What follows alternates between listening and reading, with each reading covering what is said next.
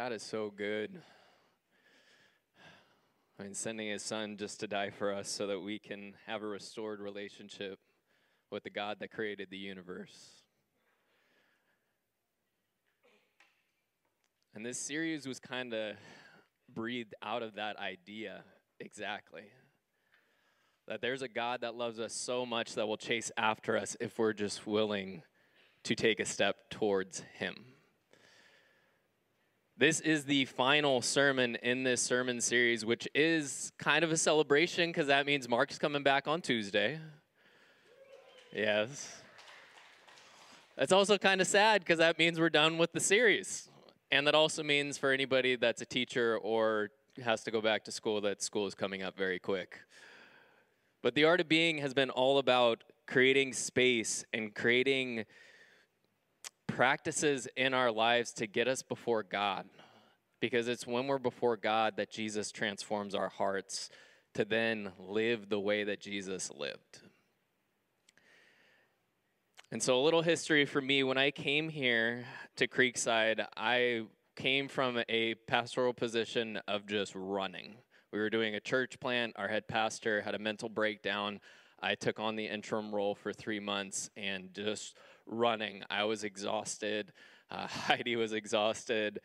And I was kind of burned out and a little bit untrusting of church people, to be honest. And we end up leaving that role and coming here, and Mark and the staff are just, they're the cream of the crop. Uh, they're beautiful people and it's no wonder that last week I was able to look out at our congregation and say, I can't believe the fact that there's former pastors in our congregation that come here to this place because you all are so beautiful and amazing and put on display who God is so well towards others that people feel restored. People feel like they can come here to experience a real, genuine relationship with you guys and with God. And today uh, we have a blessing of having a person from our congregation who is a former pastor who is now doing a ministry called Standing Stone, which is a ministry that helps pastors finish well, but not just finish well. Uh, I've been meeting with this person. They help pastors recalibrate their heart to what really matters. To have a work life balance that creates this wholeness in their life to be present for their family, be present for their kids. And this man uh, is married, has three kids. They're amazing. We had one of them on our stage uh, during Christmas Eve, and I was able to interview him. I really admire this man, and I look up to him in a way that I, I don't even feel like I can describe. Uh, because his wisdom has meant the world to me and my relationship with God, my relationship with my wife, and in my leadership here. And so, without me continually uh, blabbering, because I feel like I'm about to cry, uh, can you guys please give a loud, warm welcome to Kyle Wagner?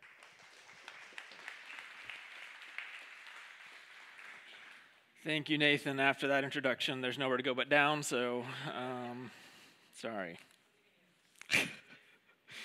it's a joy and an honor. It's a privilege to get to be here with you guys, and I'm excited just to open God's Word with you and see uh, how He moves and speaks to, to draw each one of us to himself, to transform us, to become more like Christ. And so, as I jump in, um, just to share one little thing about me is um, I love sports. I have my whole life. I know you're not surprised by this stature and you know the physique here. Why are you laughing? Don't hurt my feelings. I just started. I love sports. It's been a great place for me to meet friends, to be challenged, to learn, to grow, and to have a lot of fun. And by the grace of God, He gave me a little bit of athletic coordination. Um, so it's been, it has been a fun journey. Um, and my favorite sport my whole life's been soccer. I love soccer. Um, but what I don't love about soccer is the whole running thing and like the fitness thing. You know, like I did that to get to play soccer. I didn't have any joy though in the actual running and the fitness. So when I moved to California from Dallas, Texas in 2006, um, I started making friends. And before I know it, one of these friends is coming to me and he's saying, Hey, Kyle, let me tell you about this really cool thing. It's called Tough Mudder. We got to do it. I'm like, Okay. So I start looking into it. I'm like, I, I like challenges, right? I like, um, I like hard things. I like um, being active. Um, but then as I started to look into it, I, I, realized, wait, this is like running up a mountain at Northstar. That's 8,600 elevation for 12 miles. Um, no thanks. But then I was looking at the obstacles. I was like, oh, wait, here's, here's the hook. The obstacles looked fun. They looked challenging.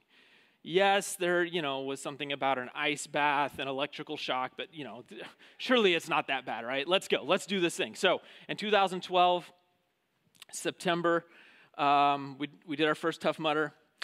And I'll be honest, I didn't get quite as much training uh, beforehand as I'd hoped, but I was determined just to finish. Like, that's my goal. Just finish the race, don't embarrass myself too bad, and just make it to the finish line. It was a beautiful Saturday morning. We start the run. We're knocking out the first couple obstacles. Okay, all right, I'm feeling pretty good. And then we hit this spot where it's, it's just this grade, and it was just like climbing the mountain. All of a sudden, I'm like dying, just sucking for air, and I'm literally thinking, oh my gosh, I got to turn around. I'm not going to finish. This is so humiliating. There's no way I'm going to finish this race. Despite the fear, the burning lungs, with the encouragement and support of my buddies, Doug and Brent, we kept pushing up the mountain, obstacle after obstacle, mile after mile.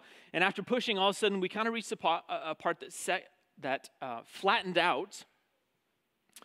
Um, let's see here. All right, so here's my proof, okay? That's me on the right. Um, so we reach this, this section that flattens out, and we come up to the obstacle that we all feared. It was called the electric eel, okay? I don't know how this was legal, but you crawl down under barbed wire on your belly in about a foot of water to army crawl about 50 feet while live electrical wires are dangling down through the barbed wire. Okay? You think I'm making this up. No, I'm not. That is what it looked like. All right? So as they're different voltage, so you don't know if you're just going to get a cute little ping or if you're going to get like jolted and scream. So we're going through, and it's just like, just get to the end, just get to the end. So here's the, the cool thing is at the end of that obstacle, there was pure joy on the other side for two reasons, okay? One, we took a minute and a breather to turn around and watch the other people behind us, and it was awesome. I mean, like grown men and women just squealing and grunting and letting out noises that are not human was hysterical and just great for my psyche at that moment. But secondly, it hit me oh my gosh, we just reached the pinnacle. Like we're at the top of the mountain. The rest of the race is downhill. And it just struck me like, I'm gonna finish. I'm gonna make it to the end. And what came with that uh, realization was tremendous freedom and actual joy. Like, first half of the race, I hated. It was just misery, just trying to suck it up and get through. The second half was actual joy because I could see crossing that finish line. I could see completing the race. And, and yes, it meant at the end on the left there, one more electrical wire shock that you get to run through and try not to fall on your face. But then there on the right, that's us crossing the finish line. We made it through. Today, as Nathan said, we get to wrap up our series that we've been in since May called The Art of Being. And we're going to see that the journey and process of learning how to be with Jesus connects to this idea of running well the race of faith that God has called each one of us to.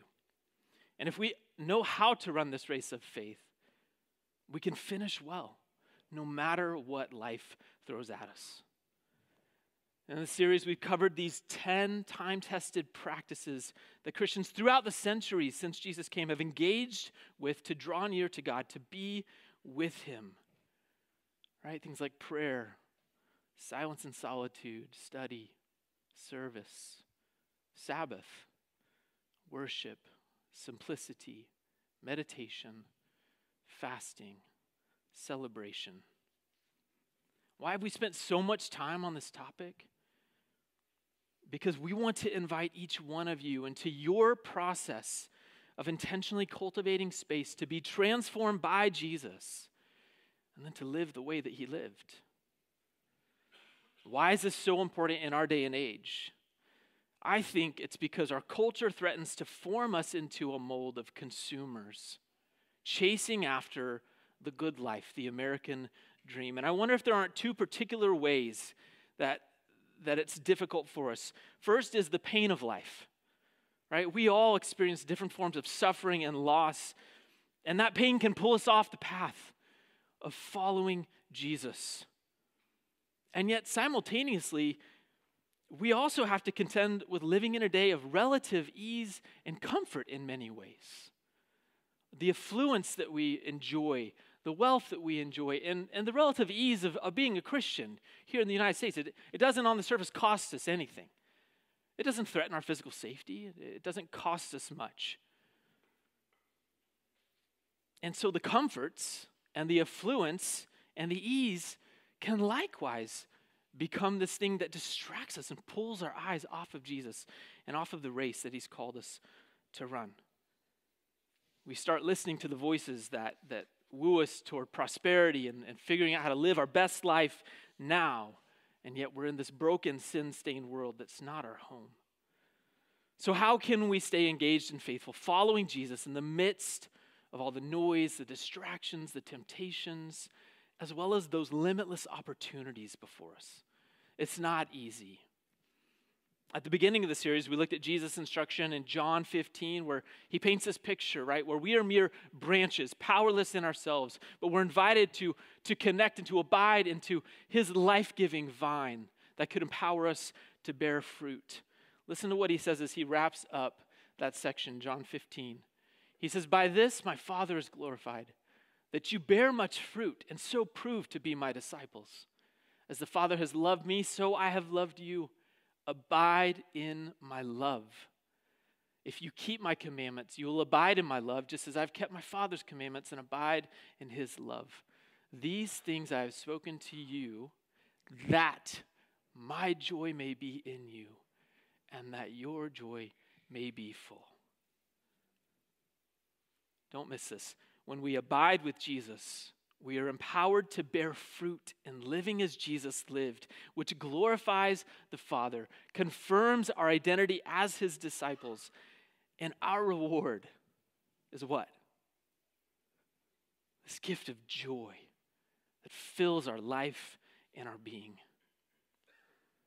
So, we're going to wrap up our Art of Being series today looking at Hebrews 12, 1 to 3. Feel free to turn there if you've got your Bibles on your device. And we're going to see what it looks like to run our race of faith well, all the way to the finish line. And I'm going to share with you at the end a, a little tool that can empower us to engage with life giving practices that we've been exploring in a way that can hopefully sustain us for the race of a lifetime. All right, now as we get into Hebrews 12, some quick context. Right, the church in that first century was made up mostly of Jewish Christians um, and Gentile Christians. It was not an easy day and age to follow Jesus. Right, they're under the harsh, uh, harsh oppression of Rome still. Um, the Jews were treated horribly, and then when, when Jesus initiated the church, for Christians it was even, even worse because you're hated by the Romans and you're hated by the Jews. And for Jewish Christians in particular, the oppression, the persecution was intense. In chapter 10 of, of the book of Hebrews, he talks about a lot of uh, the trials, the pain, the suffering that these Christians had to endure in following Jesus, including being thrown into jail, including having their property seized from them. And the writer says, and yet you, you uh, accepted the seizure of your property with joy. So, this is not a context of, of wealth and ease and affluence. This is a context of great difficulty and suffering. And for the Jewish Christians as well, in particular, there was a strong pull to just, to just ease back, slide back into the Jewish customs and social structures and their community that they'd known their whole lives instead of forging this brand new path of following Jesus' way. Let's read this passage. We're going to see the writer here in Hebrews is going to compel these Jewish Christians to hold fast their confession and their faith in Jesus and continue in trusting obedience. He says, Therefore, since we are surrounded by so great a cloud of witnesses, let us also lay aside every weight and sin which clings so closely. And let us run with endurance the race that is set before us, looking to Jesus the founder and perfecter of our faith, who for the joy that was set before him endured the cross, despising the shame, and is seated at the right hand of the throne of God. Consider him who endured from sinners such hostility against himself, so that you may not grow weary or faint hearted. The first thing we're going to see here is that God assigns to everyone a specific race of faith to run. It's how it's always been, even before Christ came. Right? In chapter 11, we're, we're given this historical faith heritage, a beautiful but broken people. These inspiring examples who've shown us how to faithfully follow God for the long haul, often at great expense and suffering and cost. And they went before us, setting an example, bearing witness to the possibilities of a life of faith. So, just a simple encouragement this morning, guys. We're not alone as we run our race. We have a history, we have a heritage that we can look back to for encouragement. And also, obviously, we have one another. We have a community to run our race with. But here's what I want to remind you today now is our day. Now is our turn to run the race that God has prescribed for each one of us. It's our turn, you guys. God calls us, He invites us to run the race that only you can run because it's the one He has set before us. I know on staff here there's a lot of love for Star Wars and um, Fred Rogers, but I'm hoping that you guys also can appreciate some J.R. Tolkien. Um, my oldest son Carter has been in a fun stage of reading through The Hobbit and now The Lord of the Rings, and so we recently got to watch the Hobbit movies with him. I just love this story, and I love this unlikely hero, Bilbo Baggins. Bilbo's not great. He's not strong. He's not impressive. Especially compared to these battle worn uh, dwarves that he's following. But he made a great, faithful, and effective burglar. And that's what they needed. In fact, without Bilbo, the company of dwarves would never have made it past the orcs, or the goblins in the mountain, or Smaug the dragon. He even helped uh, Thorin overcome the power, uh, the controlling force that came with, with the power and the greed when he, he found the gold. And it wasn't because he wasn't afraid either, but despite his fears, Bilbo took each courageous step forward into the unknown and finished his race. The race that was set aside specifically for him, prescribed specifically for him. Guys, that's you and that's me today. God has prescribed a specific race that only you and I can run. And He, he structured our lives to be this race to where we get to be like student athletes, where we run this race and God's using everything in our lives, everything around us to teach us and to form us. Our families, our relationships, our vocation, our work lives our income, the things that we own, our physical health, our emotional health, our different life seasons and stages. God is using all of it to train us, to teach us. So, what if we could take that posture of a student athlete, not needing to be perfect, but just continuously asking God, God, what are you wanting to teach me today? How are you wanting to form me through this situation, through this relationship, through this opportunity? as we run our race. I hope there's a sense of freedom that that stirs in you. But I also want to point out the value and the importance of how we respond as we run our race. As we think about it, a series like this and consider the individual invitations that the Lord has spoken to you personally, of how He wants you to apply and to integrate into your life these spiritual practices into your race of faith. Because these things shape who you are as you go into the world in the name of Jesus. So, today, just quick reflection are you recognizing the race of faith that God has specifically and uniquely prescribed for you? Do you recognize that He's created you and gifted you and equipping and He's calling you to run that race well with Him. Secondly, we're going to see that running our race, of, our race to finish well requires some grace driven effort. Right? Let's consider what kind of race that we're in. The word for race in the original Greek is actually agona. So think agony, think agonize, right? That's part of why I started with Tough Mudder, right? It seemed to make sense. Like, this isn't a leisurely walk or run. It's a contest. It's marked by struggle and by opposition. It's a battle because it takes place where? In this broken world, corrupted by sin, ruled by Satan. We've been called out of that. So now we are strangers and exiles, representing the kingdom of light. But we're under the force and the oppression of this slimy king of darkness that wants to break us and make us drop out of our race. So the writer instructs us there's a way to run this race, to finish well. It will require grace driven effort. And he's going to give us a defensive practice.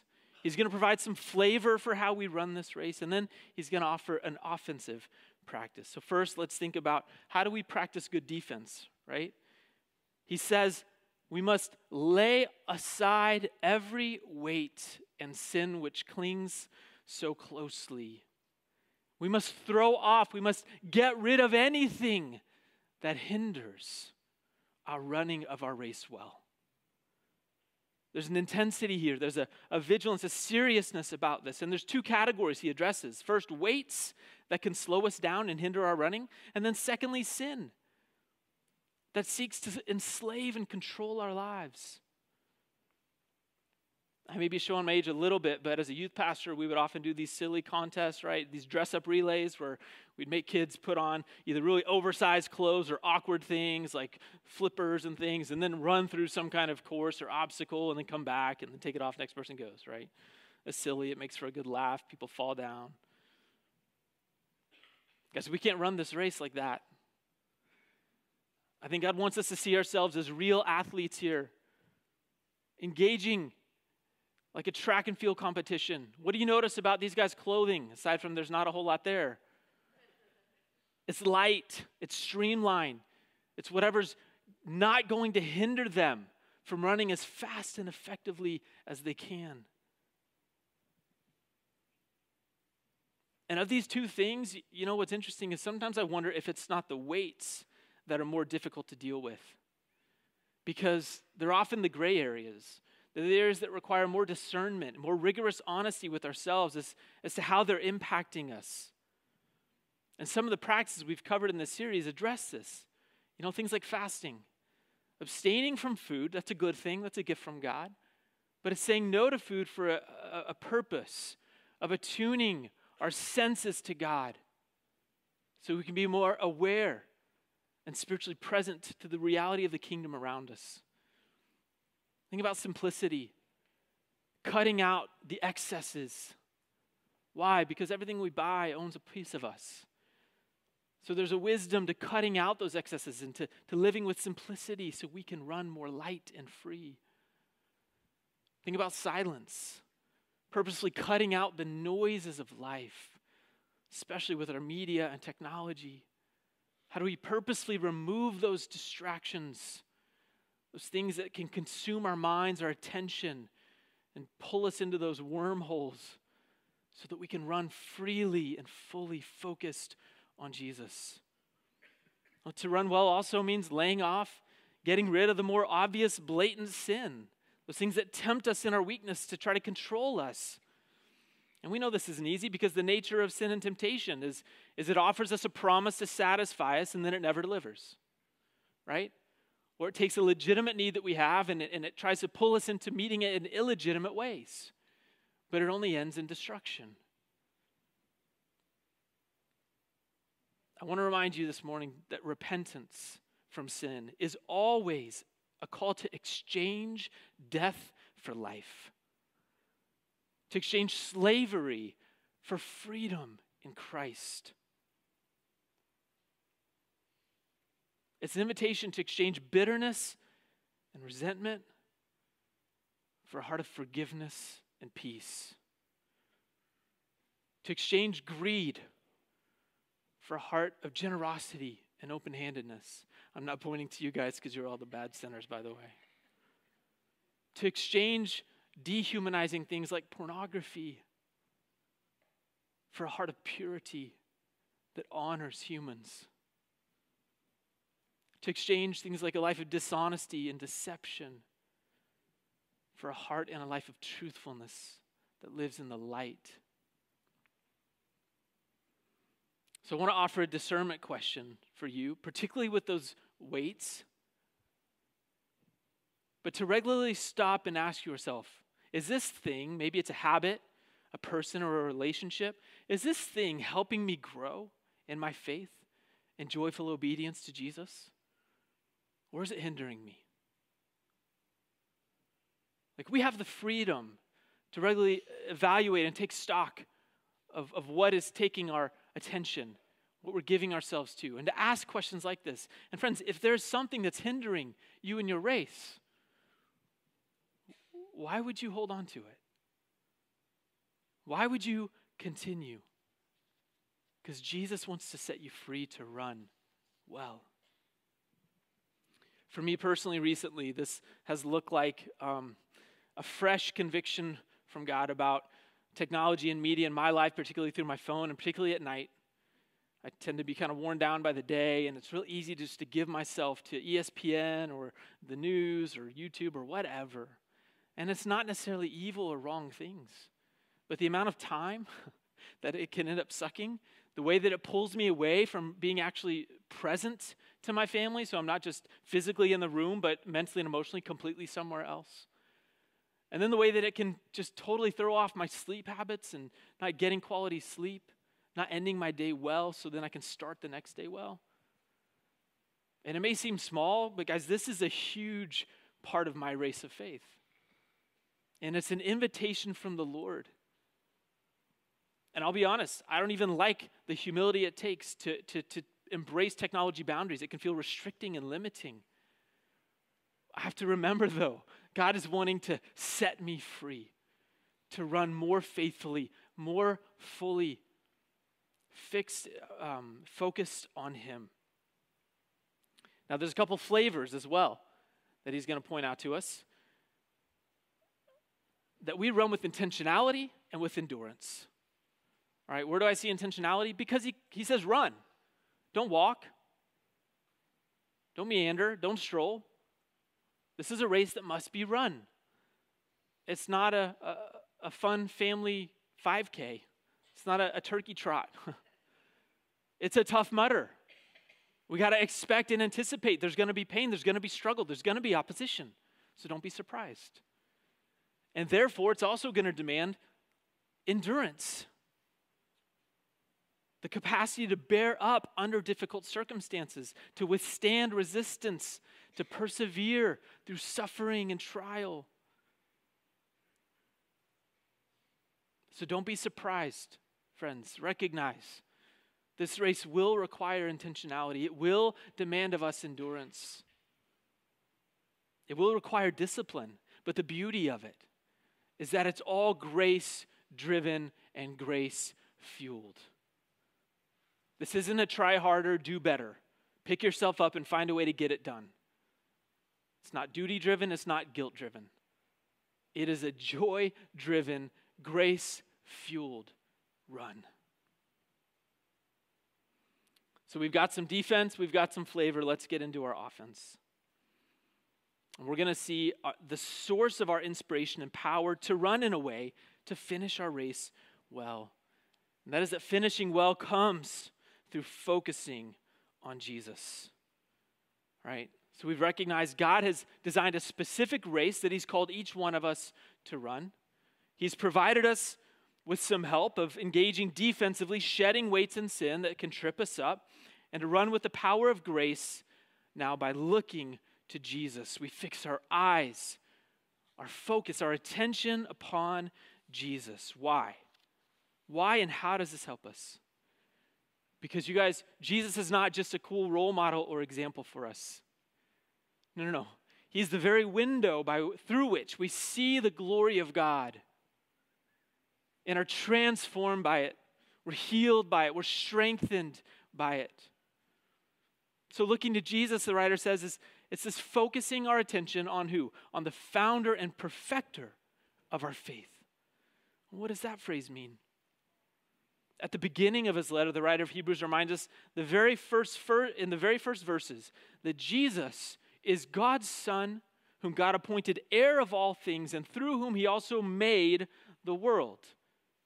Through Christ Jesus, Jesus was involved with the Father and the Spirit from the point of creation, establishing the very foundation of all time and space and material. Jesus created the world and was intimately involved, revealing God's glory throughout all of history. And then, that amazing moment 2,000 years ago, Jesus enters into humanity in his incarnation, and he embodies the Father's nature and glory for us. He enters into the darkness of our sinful world and lived 33 years of perfect and complete trust and surrender to the Father's will and purposes. We see in Jesus' life, through the scriptures, perfect wisdom and knowledge. We see love and generosity. We see him working healing and restoration over broken lives, all while enduring the same weaknesses, the same struggles, the same suffering and temptation that you and I experience. Jesus is the perfecter of faith because he completed his race and provided our victory in the process. See, he fulfilled his mission when, for the joy set before him, he endured the cross, including that shame he experienced, dying a criminal's death by crucifixion. But for Jesus, such shame was a small cost to pay in service to his Father's will and glory. And then through his victorious resurrection, he would then sit down in victory at the right hand of God's throne, assuring our victory as well. Listen to one commentator's description of Jesus. F.F. F. Bruce says the whole life of Jesus was characterized by unbroken and unquestioning faith in his heavenly Father. Have you thought about that? It was sheer faith in God, unsupported by any visible or tangible evidence, that carried him through the taunting, the scourging, the crucifying, and the more bitter agony of rejection, desertion, and dereliction. You see, Jesus not only completed his race in perfect surrender and obedience, but he also made it possible for you and I to run our race to completion Jesus is the one on whom our faith depends from beginning to end. He won his race to accomplish salvation for us, and now he invites and empowers us to enter and to run our race all the way to the end. Well, how can we practically focus our attention on Jesus to draw life and power from him? I want to I want to suggest two ways today, guys. One is um, probably more obvious we set our focus, our attention on Jesus as we read and study and reflect on his life. We engage in, in the Gospels and in, in the scriptures and great books written about his life. We consider the way he lived, his lifestyle, the way he was with people, the way he spoke and related. We fix our eyes on him, we fix our minds on him. We remember and reflect on Jesus' endurance as he loved perfectly not only his wayward followers, but even his enemies. The very sinners who inflicted such brutal hostility upon him. The writer here says, Consider Jesus. Reason thoroughly, think through what was that like for him? What would it have felt like? Because when we consider the magnitude of suffering Jesus endured, we see God's beauty and glory on display. And our hearts are inspired and transformed by Him so we don't grow weary of this difficult life, so we don't lose heart in the midst of our own battles. There's a second invitation that comes from earlier in the book of Hebrews that paints an additional way of looking to Jesus and focusing our attention on Him. And it's in how we not only read about him, but how we come to him, how we relate to him. You see, not only can we reflect on Jesus' life and beauty, we're invited to come to Jesus ourselves, to actually turn to him, to commune with him, to draw near to his loving presence that's available to us today. So in Hebrews chapter 4, the writer explains how Jesus is not some distant Savior, He is near. as our great high priest, Jesus now, today, invites us to draw near to him in any and every circumstance we face, whether it's joyous or painful. Let's read what he says. Since then, we have a great high priest who's passed through the heavens, Jesus, the Son of God. Let us hold fast our confession. For we do not have a high priest who's unable to sympathize with our weaknesses, but one who in every respect has been tempted as we are, yet without sin. Let us then, with confidence, draw near to the throne of grace that we may receive mercy and find grace to help in time of need. Friends, do you know Jesus as your high priest who invites you to draw near in your times of greatest need? Do you realize that Jesus became human so that he could get us in our humanity more than we even understand ourselves? You see, by becoming human, Jesus experienced the full gambit of life's ups and downs, the successes and the failures, the beauty and the suffering. And this passage says that Jesus was tempted in every respect, just as we are. He understands the power of temptation, the allure of it. And as the only one who never gave into it, he understands it more completely than we even do. So, friends, hear me this morning. Jesus gets you. I know I often struggle to understand that. I think he's so far removed. He's so holy. He's so great. He can't relate. That's not what this is saying. This is saying, no, Jesus gets us. In your fears and insecurities, he gets you. In your shame, maybe from hidden addiction or depression, he understands the fight you're in.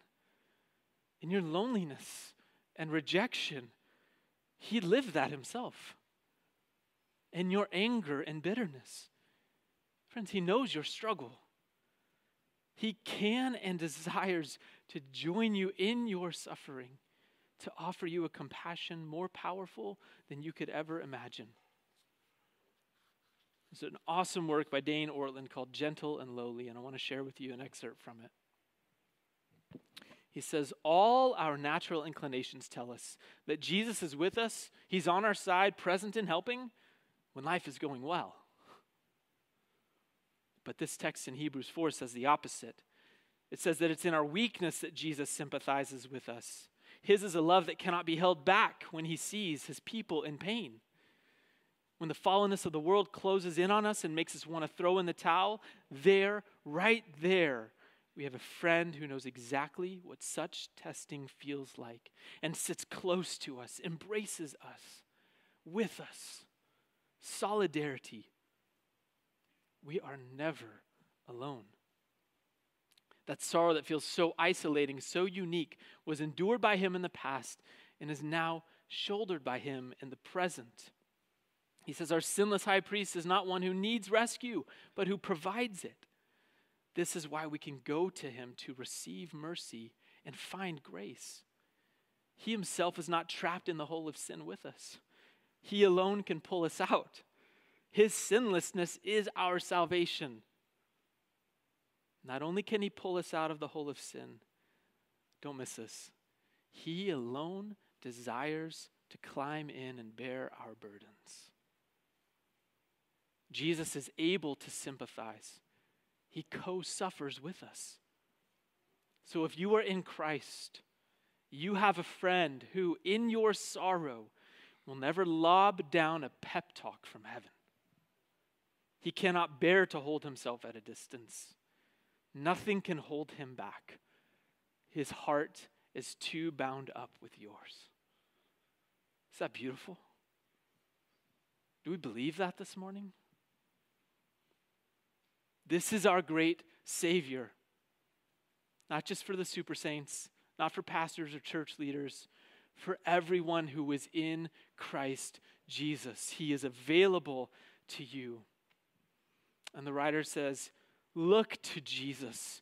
Focus your attention, fix your eyes on Him. He is the one who can strengthen us to continue running our race of faith when life is well and going great and especially when it's not. Uh, as a personal experience of this a few years ago, uh, we found ourselves on the outside of a church community that was a core part of our lives for years. And it was one of the most absolutely painful, lonely, uh, confusing, and desperate times of my life. I couldn't shake feelings of rejection, betrayal, loneliness that just dominated my emotional world. And it was in that place of difficulty and darkness that Jesus met me with a gift. He met me with his solidarity, with an understanding, a comfort and compassion that became my rescue line. I came to realize in that space that Jesus had experienced all those same sufferings, only at an incredibly greater magnitude rejection, isolation, loneliness. And he invited me to look to him. And as, as I set my heart's gaze on him, he met me there with this healing grace that would give me hope and endurance to keep moving forward, to not give up, to take another step, another step, to keep running my race. Guys, I know life's hard.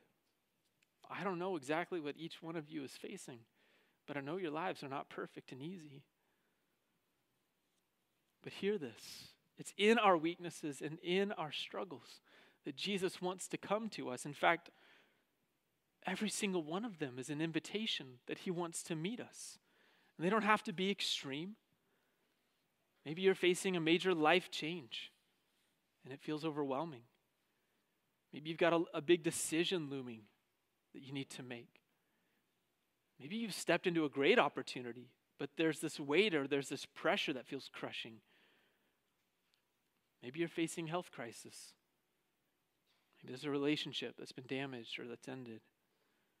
Wherever you are, whatever you're enduring, whether it's pain from your past, weakness in your present, or maybe feelings of hopelessness about your future, know that Jesus sees you and he invites you to draw near to his throne of grace, to let him see you as you focus your attention on him. And he wants to offer you his healing to restore you with his perfect, unconditional love. But will you turn to him? Will you look to him? Will you fix your eyes and your attention not on your circumstances, but on him? As we wrap up, um, I want to finish with some flowers. Give some levity. Flowers are, are nice, right? They're lovely, they're beautiful. This is actually from uh, a Creeksider's backyard. Thank you, Ben. What do you see here? At this angle, you can't necessarily totally see the, the just the, the beauty of the art, the arch of, of these flowers as they create a, a lovely space. What's underneath those flowers? a trellis.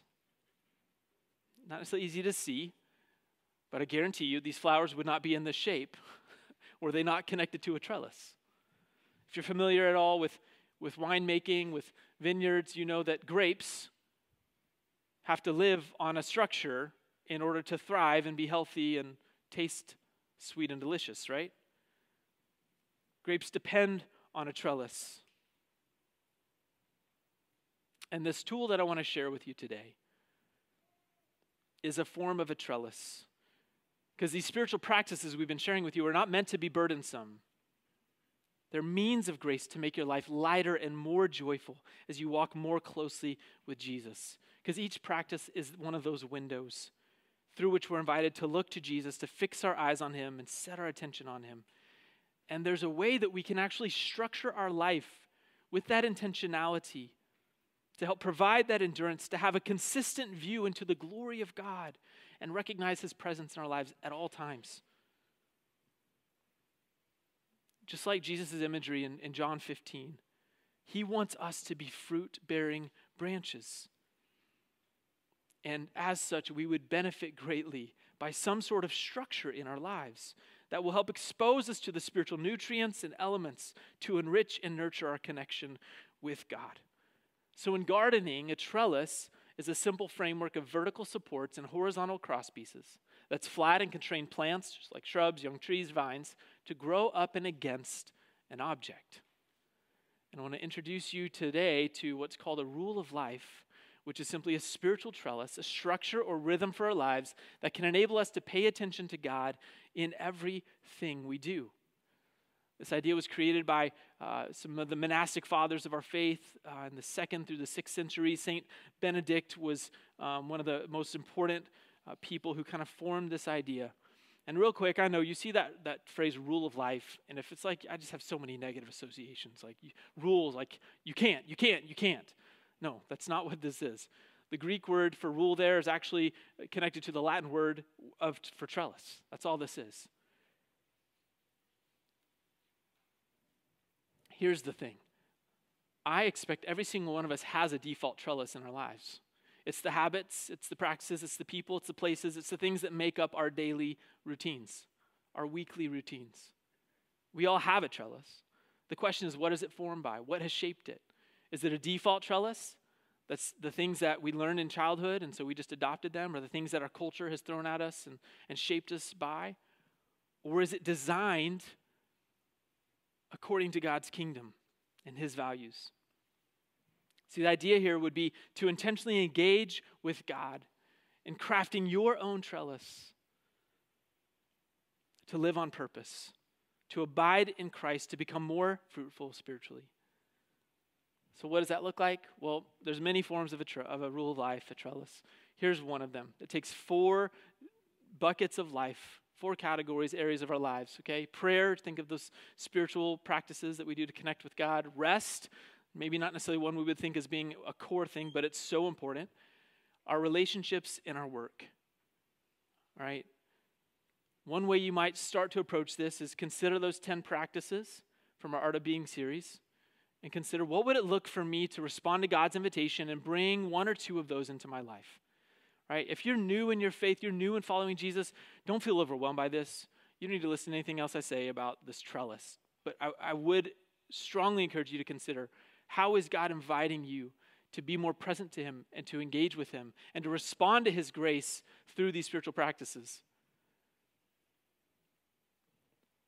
So, if we look at these ways of being with Jesus and these components of our lives, and there's many other things that can help fuel and foster our relationship with Jesus. There's actually some printouts on the table in the back here. If you want to grab a hard copy of this, you can. There's questions on the back. And so hopefully you'll find this encouraging. The first question about crafting your own trellis starts with this Write down everything you do or hope to do that nurtures your spirit and fills you with delight. Okay? This is not a weight to be burdensome. We're throwing those weights off, right? This is a support, a way of living intentionally. What are the people, places, things you do that fill you with delight and connect your soul to God and His beauty? Right? So there's a whole process of going about this. For sake of time, um, I'll just be quick here. But a couple things. One, your trellis needs to fit you, not your spouse, not your friend, not your spiritual hero. okay? Your, your trellis needs to fit you and God's unique design of you. No two trellises should look alike. So don't get into comparing here. Engage with God, and I would strongly encourage you engage with somebody else you trust. Maybe somebody in your discipleship group or gospel community or, or Bible study. Engage with others as you engage with God and craft your trellis. Um, and also be aware, especially for somebody like me, the pitfall of letting performance based thinking and perfectionism and those things twist this around. This isn't about works righteousness, this isn't trying to impress God. We cannot add anything to the righteousness of Jesus Christ that's been laid upon us through our faith in Him. Okay, so this isn't about improving ourselves. This is about engaging with God, responding to God's grace, being intentional in how we run our race, and then watching God's grace bear His fruit through us. So, I'm just going to skip over this. Um, a final challenge Consider collaborating with God and others to design your own spiritual rhythms, whether that's a rule of life or just in your own life, that will overflow into living the way Jesus lived. And maybe think about and use this natural transition out of summer and into fall and the school year as a great natural restart to engage with these practices or to restart some practices. And then invite somebody you love and trust to cheer you on and to run that race with you. I want to close this out in prayer. And with reading these verses from Revelation 3, where Jesus speaks to the believers in the first century, he says, Behold, I stand at the door and knock. If anyone hears my voice and opens the door, I will come into him and will dine with him, and he with me. And he who conquers, I will grant him to sit with me on my throne, as I also conquered and sat down with my Father on his throne. Lord Jesus, thank you for your gracious invitation, how you knock on the door of our hearts and our lives every day because you want to come in and dine and commune with us. Lord, would you speak to each one of us? Would you lead us and give us the grace to respond to your invitations, that we would live lives of communing with you, that we could run this race of faith, that we could experience more of your joy, more of your victory as we await that perfect rest that you have for us in your kingdom. We ask in Jesus' name.